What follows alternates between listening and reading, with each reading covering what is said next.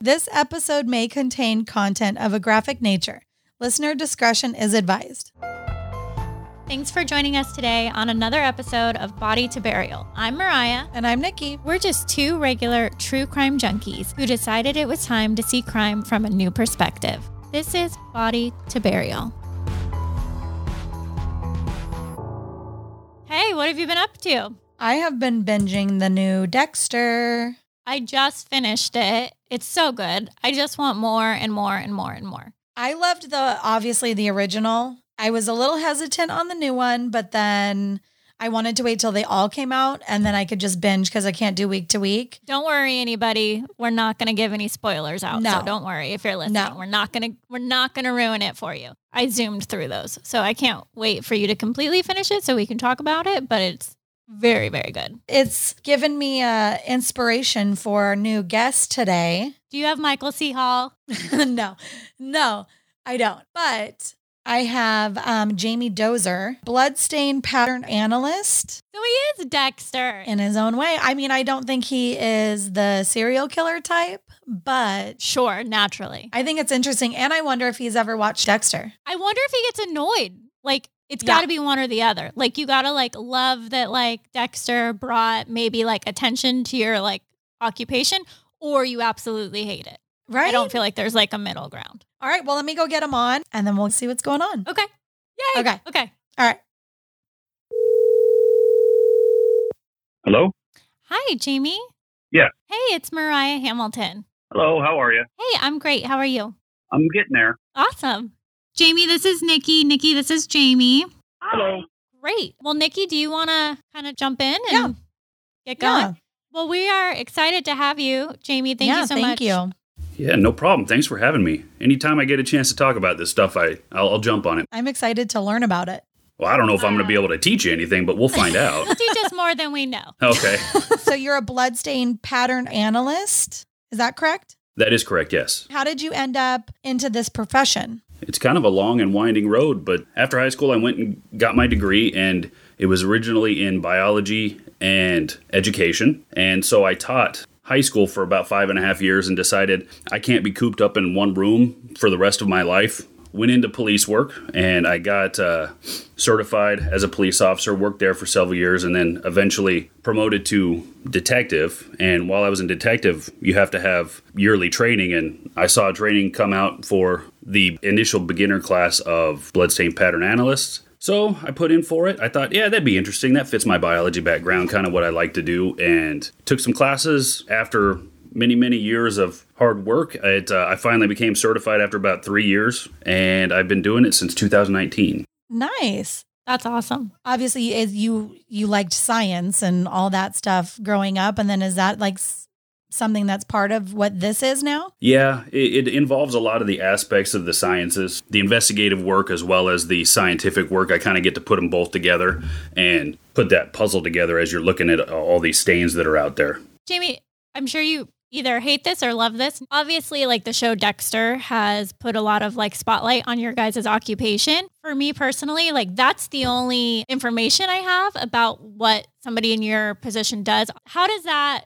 compare to what you actually do? What Dexter's done is they took the principles of what we do and then they and just this is just like everything else in Hollywood. Then they sensationalized it and they made it to where it's we could create this movie like scene out of what we see from just the bloodstains and it's not quite like that. It's more like snapshots. You can you can make some pictures of okay this particular thing happened in this event but it's not going to give us a movie of every tiny little thing that happened in what order. If i'm able to go to the scene I, I go to the scene and look at it because you can photographs only show so much and whenever you see something in the scene you can make sure that it gets photographed correctly so it can be used later on as evidence obviously. So if i have the ability i'd rather go to the scene but sometimes that's just not possible. Sometimes you're looking at an older case sometimes you come in afterwards sometimes you're not available because you know the scene is 300 miles away or whatever it is. So I have to rely on photographs. My ability to analyze a scene through photographs is solely dependent upon who took the photographs and how well they're done. Sometimes I can tell a lot from a scene, and other times they send me a file of like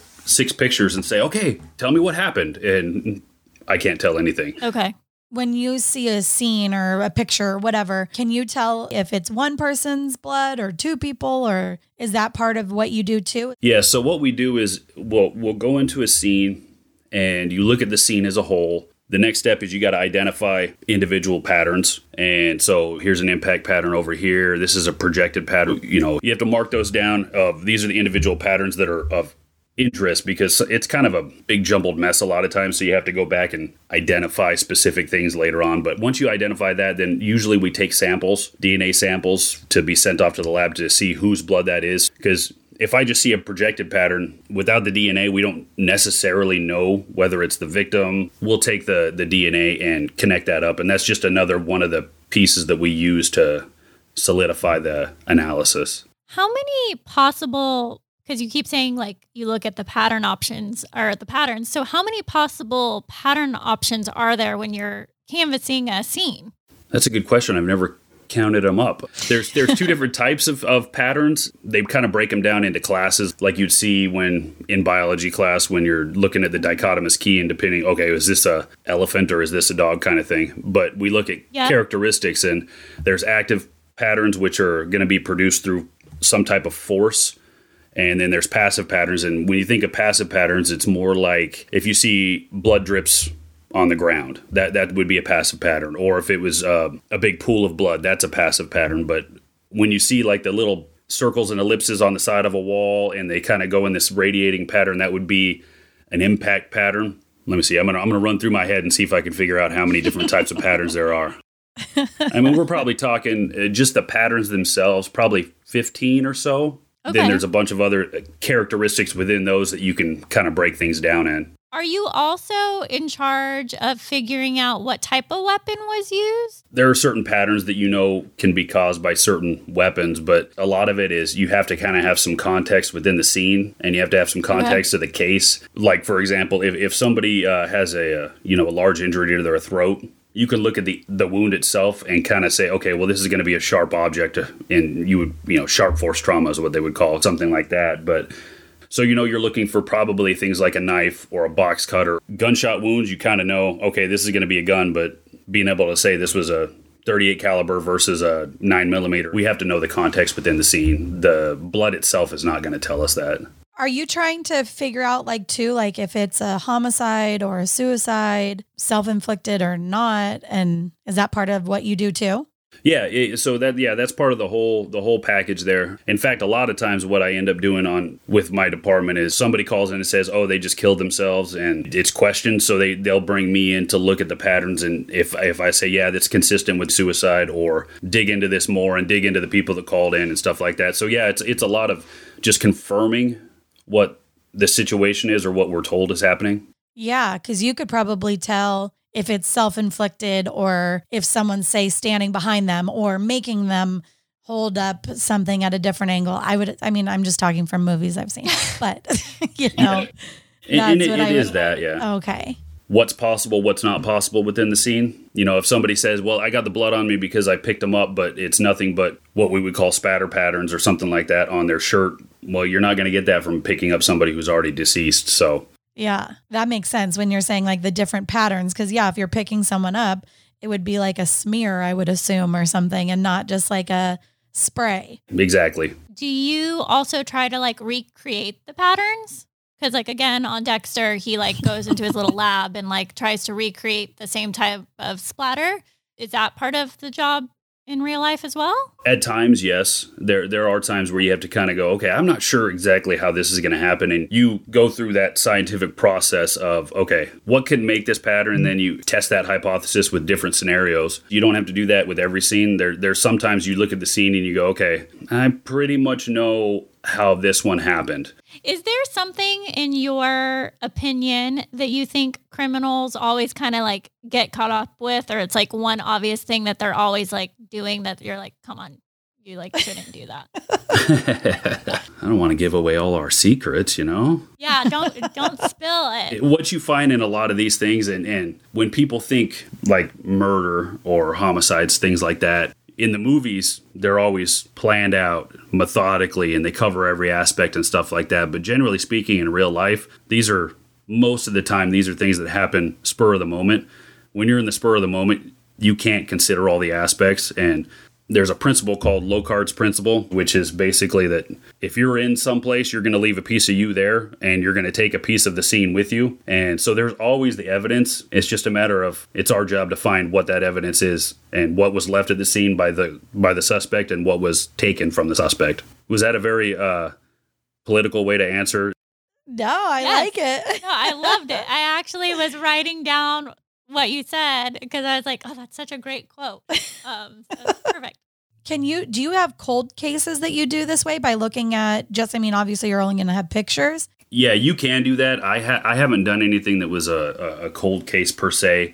I've gotten some that were a couple of weeks old and that kind of stuff, but nothing that we're talking about like from the 1980s or anything like that. You know, some of the more people that have been into this more often have done that. Yeah, Does every department have or is it like one in a county?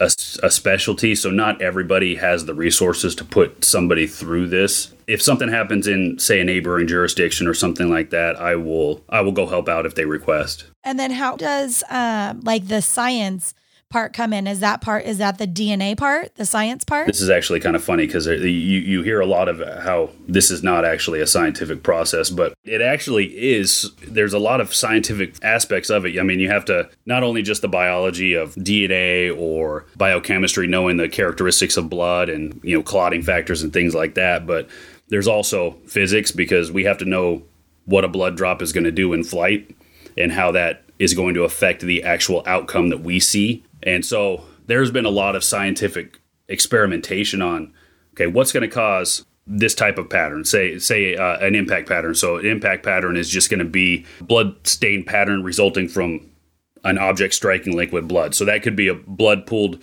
on an injury or that could be blood you know somebody stomping on the ground in a pool of blood. And you know how it kind of radiates out with a bunch of little droplets? They've done all those experiments in the past uh, is you know starting back in 1895 they were doing experiments wow. on this yeah so it's it's over 100 years old that they've been working on this and there's a whole plethora of scientific things That's Uh, wild. yeah, yeah it's just like every science though we don't know everything and so we continue to work on it and it goes through a peer process where you do your experimentation you write it up and then you turn it into other people that are knowledgeable in the field and then they basically try and rip your paper apart and if they can reproduce it exactly like you did then it'll go through that peer process and it'll get published and then it's uh you know just the same scientific process that all other stuff is You said 1895. Is that when like the first kind of blood splatter thing started?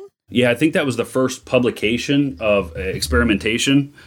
It was uh was it in 18, 1895, 1899, somewhere around in there. Wow. That's pretty cool. I love history. So anything like that I think is fascinating. Back then when you think like there was no resources or things to, you know, Well, they did things differently then because they used uh, live animals when they were testing it. But no. yeah, Does temperature or weather affect the patterns at all? If it's an outdoor scene in rain, it's going to wash the blood away. Then obviously, I'll, I'll lose all my ability to look at the characteristics of the blood and determine what happened. When you talk about temperature, that'll affect drying time. So the higher the temperature, the faster the blood's going to dry. And does that make it more challenging for you when the blood is dry? Only if you're trying to determine is this a fresh scene or if this is an older scene. Even then, it's kind of variable. I, I tend not to. I'm not going to say this was this happened 47 minutes ago or anything like that because that's just too mm-hmm. Too much. But there, there's a lot of factors that go into that.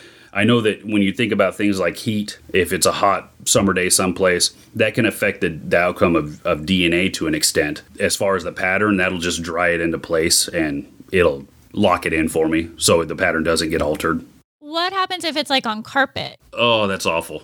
So when you have carpet, it, it's uh, it basically eats up all the characteristics that we try and look at, and so it's really difficult to to figure out what happened if it's something other than like a saturation stain, meaning that the blood just soaked into something. When you talk about like other fabrics, say textiles like shirts and things like that, you can get some information from that, but even that is going to eat it up, eat up those characteristics. You're not going to be able to tell nearly as well what things you're looking at than you would if you were on like a smooth, hard surface like a, a wall or a table or something. Where's the blood stain pattern going into the investigation part? It's a whole part of the crime scene reconstruction. It's uh, it goes into it'll go into some things if you can tell how how they died. a lot of times you're going to need to know the autopsy report to figure out wound analysis. So, what wounds do they have? Does that fit with what you're seeing on the patterns? As an example of that, there, there's a, a pattern called a expiration pattern, which is blood that's going to be mixed with air. And there are characteristics where you see little air bubbles inside the blood. There's only one way that can happen. So, if you don't have damage through the airway or you don't have blood in your nose or something like that, and you see air bubbles, then it's going to be against what it seems like it is. So, you have to kind of re readjust what you're looking at and what you think it is. But as far as I can recreate certain things if I have a good scene and a good pattern uh, analysis, and then that'll go into how they died.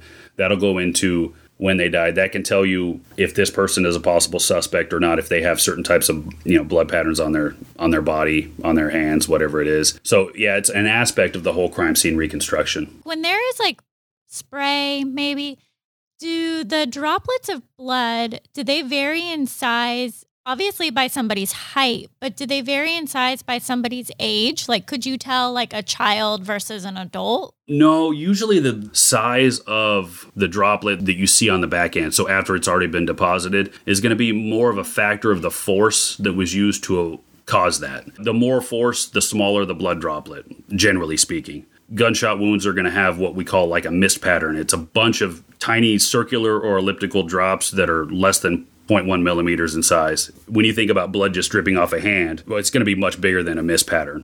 So the harder the force, the smaller the droplet. Yes. Okay, could you explain the science behind that? Because in my head, I would think it would be the opposite. I can definitely do that. Blood is kind of like water. So you know when you think of water, if, if you have you ever taken water and watched it drip off the tip of your fingers. Yeah. When you do that, blood has some adhesive and cohesive forces, so it wants to stick to itself and to the surface that it's on. So ultimately, it would like to stay where it's at. But if a force is applied to it, whether that's gravity or whether that's a force of somebody like taking a bat and hitting somebody, that force can overcome the ability of the blood to stick together or stick to its surface. Once it's in flight, it'll form the most stable ball that it can, and it turns into an undulating sphere as it flies through the air. So the more force that's applied to it, the less ability that blood has to stick to itself. So it has to form smaller spheres. The less force, the more ability the blood has to stick to itself because there's less forces acting on each individual molecule. That's crazy. I never would have thought that. I feel like I'm watching like Bill Nye the Science Guy. Yes. I know nothing science and I totally understood everything that you just said. Well, good, because that's how I explain it to juries, and sometimes they still look at me like cross-eyed, and I'm like, oh man. okay, so then I guess my next question would be when they're like measuring the blood drops, what are you learning from those measurements? So there's a few things that we can take from from the blood. Like let's say it's on a vertical wall, so we're looking at the wall of a house or something like that. I'm looking to see are they spherical, so are, do they look completely round, or do they look more like you know a teardrop or something like that? The teardrop is going to tell me and, and give me the ability to take some measurements, and I can figure out what's called the area of origin. So you measure the width and the and the length. If you have enough measurable stains, you can calculate an area of origin of where that blood actually came from. I can't say it's exactly at two feet out from the wall and you know 3.2 feet up from the wall, but it'll give me an area of okay, it's over here. You know, reasonably within this point of origin. How much blood for someone to bleed out? It's everybody's a little bit different. Like if you lose a certain percentage of your blood, you're going to to not be able to come back unless it, that gets replenished from a transfusion or something like that. But if you got obviously smaller people are going to have less blood than somebody who's extremely large because they have to they have a lot more vasculature, so they has to fill up the vessels. I just did a quick Google, so I don't know how accurate this is, but it says that there's approximately one and a half gallons of blood in a body, or like averagely 10% of a person's weight. Yeah, because every time you say a pool, I'm thinking like a bucket. Yeah, and and, and sometimes it is sometimes it's quite extensive and other times it looks like it's a not a lot not a lot of blood and it ends up actually being quite a bit like it, when we go back to talking about carpets it can be one particular point a six by six inch square where all the blood is being dripped into the or deposited into the carpet but that carpet will soak the fibers the blood into the fibers and then it'll spread out and a lot of times it'll go into the underlayment and you don't see the blood that's all underneath it but it's spread out to a pool of you know say three or four feet but you only see that six inch gap because that's where the blood's being brought in That's interesting. Would you ever have to do, like go into trials to say this is what I saw? You go into trials and you know, depending on who you're work, working for, there's going to be somebody on the other side that, that may have an agreeing opinion with you. They may disagree, but you go in there and this is what I saw, this is why I saw it, and basically trying to explain exactly why a certain incident happened a certain way. Does evidence, I mean, it usually I would assume doesn't lie, like it tells its story for itself. So wouldn't it be pretty easy to conclude what it is, or is there still gray areas? You know, it, it depends on the scene and what's going on. A lot of times when you look at things where it's not black and white, is whether was this self defense, was this not self defense, that kind of thing, or connecting a suspect to a scene. I'll give you a, a very general example of a case that I had where the suspect lived in the same house as as the victim. The defendant's lawyers were saying that all the DNA connected had nothing to do with him actually committing the crime because they lived in the same house, so their DNA was everywhere. And so the bloodstains mm-hmm. were actually more important than some of the other stuff because the bloodstains that were found on his clothes were specific to him being there during the crime. Yeah. And then uh, you have a um, a training and investigating business you own. I do, yes. Obviously, police work's a big wide range of things. There, there's a lot of different things that happen within the realm of police work. We focus mostly on the investigative stuff. So, interview and interrogation oh, okay. and persons crimes investigations is really where mine and my partners' specialties are. Domestic violence investigations, strangulation investigations, um, death investigations, which is obviously where where this part comes into. And then yeah. uh, we do some other different uh, trainings. But yeah, that's what we're we're trying to build that up and get that out there so we can kind of spread what we might know. Yeah, and then so you go hand in hand for the blood stain pattern with the photographers. Is that who you're working closely with when you investigate stuff? Sometimes if I'm not the lead on the case and they bring me in, I'll work with the lead detective and they'll kind of fill me in on what they know at the time. I'll point out to them what I know and then I'll work with the photographer if I'm not the one taking the pictures, which if I can help it, I don't want to do that because I'm not very good at taking pictures. Everything seems to turn out blurry. yeah, I take horrible pictures. Oh yeah, it's Even bad. when someone has me take a picture, I'm like, I don't think you want me to do it. The yeah, so and I'll, I'll direct them. I need a 90 degree close up of this one. That's after I'll mark it. I'll put scales on so that way it's it's all reproducible if need be. And then with that, like, and then you gather all your evidence and that's when you go back to like is that a lab that you go to or is it just like your office? Nope when i'm back and i'm just looking at the photographs i'm usually uh, sitting in a t-shirt you know with my squinting in a screen. Now, and then are you having to go to classes continually for this? American standards board is is kind of what we go through uh, the scientific board. They set the regulations on what we're supposed to have. Right now, they recommend a minimum of eight hours every year of continuous training. I try and get more than that just to keep my skills up because obviously people are doing this experimentation, the peer review process, and, and all that stuff constantly. So new papers are coming out. They'll publish different things where the terminology, this is the new terminology that we're going to be going to because it better describes this specific pattern. For example, smear was a term used in the past. Now we're not recommended to use that term and it turns into a transfer stain. Really? Sometimes old ah. habits die hard, you know? I like smear better. yeah. That's funny. And why is that? Is that just because they didn't like the word smear? It's just like everything, you know, whenever you get a bunch of scientists together, they'll argue about what's best. Some people prefer transfer stains, some people prefer smears, and I guess the transfer people won out. well, I would be on the the smear team because I like that one better. Do you ever like get grossed out or need to leave the room based on when you show up at a scene? Is it hard sometimes to walk into that?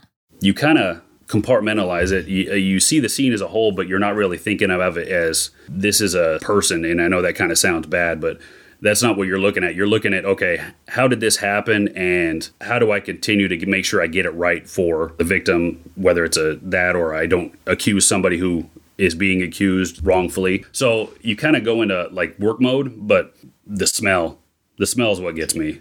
Do you do any of the tricks with like um Vicks. Do you ever put that under your nose? I don't, but strictly because Vicks' job is to open up your nasal passages. So then after a while, you're just you got that bad decomposing smell and Vicks vapor rub smell. and Vicks, yeah.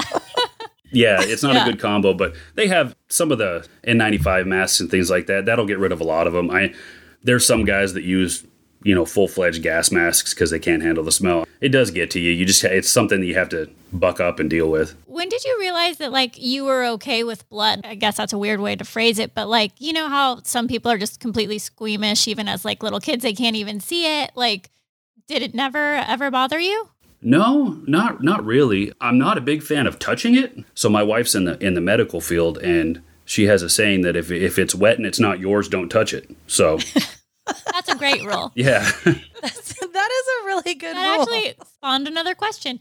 Um, how often do you worry about like diseases? it's in the back of your mind, but when you go into a scene like that, you're wearing a mask just because you don't want to contaminate any DNA evidence. So you wear a mask, you wear gloves, you wear booties, you do that kind of stuff. Depending on the scene, sometimes you put on a Tyvek suit like the white biohazard suits that you see people wearing. You have to take the proper precautions. It crosses your mind, but no different than anybody else exposed to blood. What about COVID stuff? Has that changed any of your protocol stuff or no? Um, no, not not for us per se, unless we know that they, like, if they had COVID, but that's not what killed them. It, it may change some things, but wearing the masks, wearing the gloves, it's it's all the same process. That's kind of protocol as you, you wear all the personal protective equipment. Yeah, so that's just a standard. Yeah, and I get it. Wearing a mask is not fun. It gets hot, but with the DNA technology the way it is, you don't want to contaminate it. That's kind of been standard protocol to wear a mask and gloves for as long as I've been a cop. Is it hard? Is it easy to contaminate the blood if you're not? That's a good question that's probably better suited for a DNA expert. I know it can contaminate. I know it's standard protocol for us to wear a mask because every time we breathe out, we've got, you know, saliva that contains our DNA. And, you know, the last thing Jayme wants to do is end up listed as the suspect somehow, you know? That would be tough. What about like your hair? You wear, do you, I mean, obviously you're not like, you don't have long hair, but is that something that you have to tie back and wear like a hair thing? I've never done it unless we think that the hair is going to be a concern, then we might do something different. How many cases do you have, like, say, in a day? Is it a common thing that you come out? I think it depends on how crazy the world is at that given time. There's times I'll I'll go with you know specific to bloodstain and months, and I don't have to I don't do a case. But then there's other times where it's I get two or three in a week. It just kind of depends. So what you'll do is like let's say I get three in a week, I'll work on one and get what I can done because I can't finish my report until I have the DNA analysis back or the autopsy report back so I can confirm wound analysis and things like that. As I get new information, then I'll go back to that that particular case and work that as far as I can and then just continue on until I'm done. When I'm done with the report, I send it off for a technical review to another qualified analyst and they have to look over the case and go, "Yeah, you're not crazy. This is what you see," or "Hey, I'm not quite seeing what you're th- seeing. You might want to explain this ex- and talk to me about it. What's going on? So it's not just me making my decision. I've got to have somebody else that agrees with us. I guess my question is like, do you feel like this is a job that people are called to, or do you really feel like this is a job that anybody can do that has an interest in science? Well, I, I- I think that there are certain people that are going to be better suited for the job than others. If you're not detail oriented, this is not the job for you. If you're not organized, this is definitely not not the job for you. If you're squeamish, I would say stay away as well. But as far as like a, calling, if you're not into it and you don't find it to be a worthwhile venture, it's probably not a good calling for you. The people that don't find it to be a calling usually don't finish out the whole process and get certified and continue working in it. You work a case, like you said, and then you set it down and you come back to it and you set it down and you come back to it. So, how do you balance like having a normal life outside of this becoming your life? I think uh, to answer that question, it, it would also depend on who you're asking. Because if you're asking my wife, I probably don't balance it very well. But Sure. it's difficult because in the case when you first are working it, especially if there's not an arrest made already, time is of the essence. So you kind of pour yourself into it. It can consume you if you don't get away from it. For me, it depends on the time of year. Sometimes I like to just get out. We'll go into the mountains or something like that. So I can't be on my phone or my computer, you know, looking at stuff. Some people like to exercise. Uh, some people just like to scream in a small room, whatever it is. For me, it's it's as long as I can get away and find something else to occupy my time, it tends to balance me out a little bit better. That, yeah, that seems like it'd be very important to do. Yeah, the people that don't do that, they can't sustain in the in this job as a whole just because it'll it'll tear you down. Do you see a lot of turnover in your position? As far as bloodstain pattern analysis, I see a lot of people that start and, and, can't finish it because it's too rigorous. The hours put into it is essentially like a college major. A lot of people don't like to present in front of other people. So, presenting at a national conference yeah. when you have 200 people staring at you and they're all more experienced than you are, it's it's a little bit daunting. But the turnover as far as law enforcement as a whole or the criminal justice system as a whole, yeah, it's pretty high because it can it can burn you out. Do you have a hard time like shaking the visuals that you see from scenes? Like I feel like every time I close my eyes, I'd be like in a bloody room. In the beginning, that's that's all you see, but it does it does wear off after after time. I I don't know I don't know why or how that is. It maybe that time heals all wounds kind of thing, but it doesn't stay with you forever. Mariya, you want to do the silly questions? Let's do it. So we always kind of end with just some like fun random questions. Um, and the first one is what song would be the perfect theme song for your job?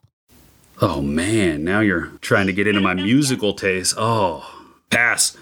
No, I don't. I don't have. I don't have any idea what what would be a musical th- song for for what I do. Well, you can move on from that, and then we'll come back to that if you think of something fun. I like to ask this one: Is what is one of your hobbies?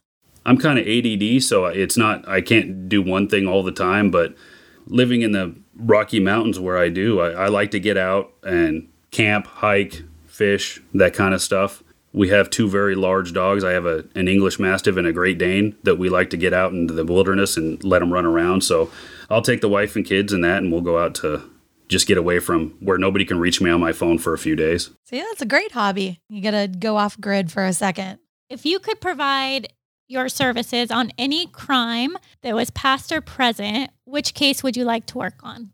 OJ Simpson. Ooh, good answer. That's a good one. yeah, you didn't even have to think about that one. You were reading it and it was already popping in my head. I love it. Uh, what popped into my head? I was I thought you were gonna say like Jack the Ripper or something. That'd be a good one too, but I, have seen the photographs they took. I don't know if I could get much out of that one. It'd be cool if the photographs were, you know, like 2022 quality. The, yeah, heck, yeah, that'd be a good one. But OJ would be a great one. There's a. I've seen a few photographs of the scene where you look at it and you're like, huh, that's interesting. I was, you know, a little young. I didn't watch the whole trial, but you start thinking, I wonder if they brought that part up in the trial. That's something that seems big to me. What profession would you tell dinner guests that you do if you don't want to spend the whole night talking about your job? I'm the director of business services at a medical clinic. yeah, that you sounds boring. Yeah. it's funny. I even have I even have business cards that says director of BS. oh, that's so funny. When you say stuff like that or an actuary, nobody's like, "Oh, what what does that mean?" Everybody's like, "Oh, okay." And then they move on to something yeah. more important, yeah. what would be something that you are embarrassed to admit that you hoard? Huh. I, I have a hard time throwing away t shirts. Okay. Oh my God. That's exactly what Daryl said. Yeah. yeah. I, I don't know how many times I've been told, get rid of them. I'm like, no, those are still good. You haven't worn it in three years. Well, I might. That must be a common thing to hoard. Yeah, I, I probably. What's your favorite emoji to text? Oh, I don't, I don't even know how you describe them, but the little guy that's got the glasses that looks like he's pondering something. Yeah, that guy. awesome. I think we did right. it, guys. Cool. Awesome. Well, thanks for having me. Yeah, thanks for coming on. This was so fun and very informative. I learned so much. Yeah, thank you. All right. Yeah. Thank you. So, what'd you think? Okay, I was very relieved that when he said he just doesn't really hoard anything, that he didn't say blood slides. I was very relieved that he doesn't have a little collection of those. Right? But in all seriousness, I think he was extremely fascinating. Like, what yeah. a very cool job. I loved it because of Dexter, and I think I love it even more because of Jayme. Like, this is like a job that I could totally be interested in doing. The science part of it was pretty cool. It's crazy. I feel like when there's people that can explain science in a way that isn't like, what is this? Then you should be like a teacher of science or something. I mean, and how crazy it, that Jayme was a science teacher. Like it just fits so well, you know? Right? Or maybe it's just like when you get older, you wish you would have listened more in school. But I'm sorry, they're not talking about blood splatter in school. yeah, maybe that's the difference. Like they're talking about things like that I have no basis of using. You know, what I mean? not that I need to use blood splatter, you know, but you know, it would be a little more interesting. And I'm so glad and comforted that you also were confused because I really thought the harder an object was hit, the bigger the blood would be. So I'm glad that I wasn't the only one that was like, No, that I didn't think it physically could be possible. I thought it was a complete opposite. right? Because you would just think naturally, like the harder that it's just going to go and like explode everywhere. Yeah, I thought the same thing. I wish I would have asked him now and like, ugh, Right? Don't you hate when you get the questions afterwards? yes. Like I hate the blood smell. Yeah. Like that's got to be tough. I mean, he did talk about that a little bit, you know? That was like a body smell more, I felt like. What does blood smell like to you? It smells like metal, Yeah, like coppery. metallic. But yeah. I wonder if in like a large quantity, if that smell would be like gross. Cause like I'm thinking about like when I've smelled it, like when Scarlett cut open her forehead, kids jumping on couches equal stitches in their head. Um, mm-hmm. like the smell didn't bother me. It was more the visual. Cause like I couldn't even look at her. We were at like a girlfriend's house and I was like, oh my God, oh my God. And my girlfriend had to like take over, like taking care of her until Will came because I like couldn't even look at it. I mean, I could look at it with a towel, but when you see it seeping through the towel, that's tough. Yeah, And then I don't like to see like like when you need stitches and like you can see a little bit of the fatty. Ugh, yes. That's when my stomach starts turning. Ugh. I, I think the visual would be the hardest for me, but blood smell, I don't think would be an issue for me. I think it would 100% be a visual. Anyways, he's amazing. And that was a great Yeah. find and so fun. And what a cool job. It's great. I got to bring my A game now because I don't know how to, to beat that. I'm going to have to get Michael C. Hall himself. I wonder how much he really knows of like blood splatter. We're going to have to reach out to him, Who's all by I'm not even responding. right? It's amazing. Ugh. I wish he would take on Yeah. mom interns because I'd so be there. Like a ride along. right? Just for like a day. Do you do you remember those Mhm. when it was like bring your kid to work day? Did you ever do that with your Yes. parents? Yeah. My dad owned his own business. Oh, So I was always going to his work. He had a um car shop. The thing that was fun is like we would stand on the like, you know, like that thing that lifts up the car. yeah. hmm We would stand on that and my dad would lift it and we're just dangling in the sky. I mean, maybe you can't do that nowadays. It's just maybe not the thing to do, but back then it was fun. It's like riding in the back of a truck. When you had a truck, you just rode in the back and then when you turn, it'd be fun to like Hold slide. on for dear life. Slide across the back. Wasn't that great? Yeah, it was awesome. So it's kind of the same thing. So that's what I did like about it. Yeah. That wasn't as fun as blood splatter. Yeah. I don't know. Maybe Jayme will let us come to work one day. That would be amazing. Mm. I could be a hostage negotiator and you could be a bloodstain pattern analysis. There's still time. We can Mm-mm. start over. All right. All right. Well, next week All right. I'll see what I can Okay. bring you. See you next week. Bye. Thank you so much for listening and supporting us. We do encourage you to follow us at Instagram at Body to Burial. Hit us up on Twitter at Body to Burial. And you guessed it, you can send us an email to hello at bodytoburial.com. If you have any guest suggestions, just let us know. Please hit the subscribe button or follow button on whatever app you are listening to. Thanks so much, guys. See you next time.